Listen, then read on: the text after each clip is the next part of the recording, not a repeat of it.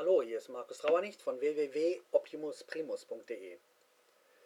Warum ist die Nummer 1 die Nummer 1?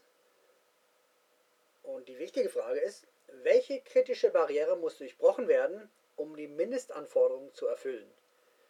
Also zum Beispiel Mindestanforderungen in Ihrem Markt. Welche Sache trennt in Ihrem Markt den Durchschnitt von den allerbesten? Also wo trennt sich die Spreu vom Weizen?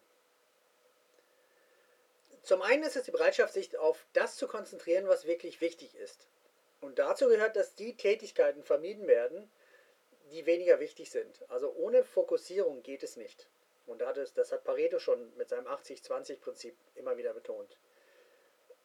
Die Barriere, die überwunden werden muss, welche ist das? Ein Statiker darf zum Beispiel nur als Statiker arbeiten, wenn er die notwendigen Prüfungen gemacht hat. Das sind die Voraussetzungen also die sind ziemlich eindeutig, um überhaupt arbeiten zu können. Man muss gar nicht erst zum Studium antreten, wenn man nicht bereit ist, alles zu tun, um diesen Schein zu bekommen. Und diese Hürde ist natürlich der Freund derjenigen, die sich über diese Hürde hinweggearbeitet haben, denn sie schützt vor denen, die nicht bereit sind, den Weg zu gehen. Also ist eine deutliche Abgrenzung. Und im Geschäft ist es ähnlich, allerdings oft nicht so eindeutig. Die Masse überlegt sich nicht vorher, welcher kritische Punkt erreicht werden muss, und gibt vor auf oder verwechselt, verwechselt einen Titel mit Erfolg.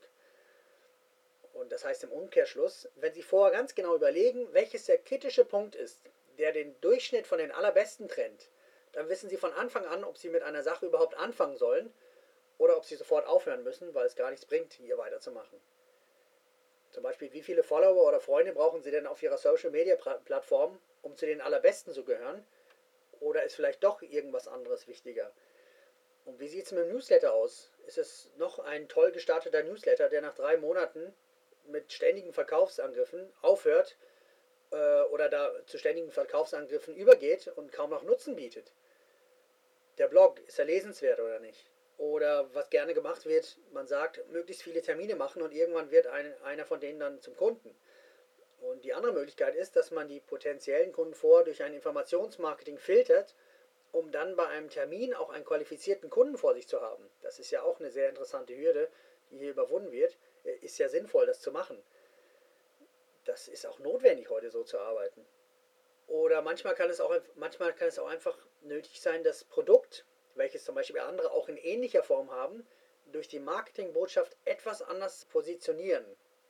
Also etwas anders zu verpacken. Jetzt also nicht wie Pralinen, dicke Verpackung, nichts drin, sondern einfach anders verpacken, vielleicht indem ein Drumherum ein wesentlicher Bestandteil des Produktes wird. Können Sie mal überlegen, vielleicht bringt das was in Ihrem Fall.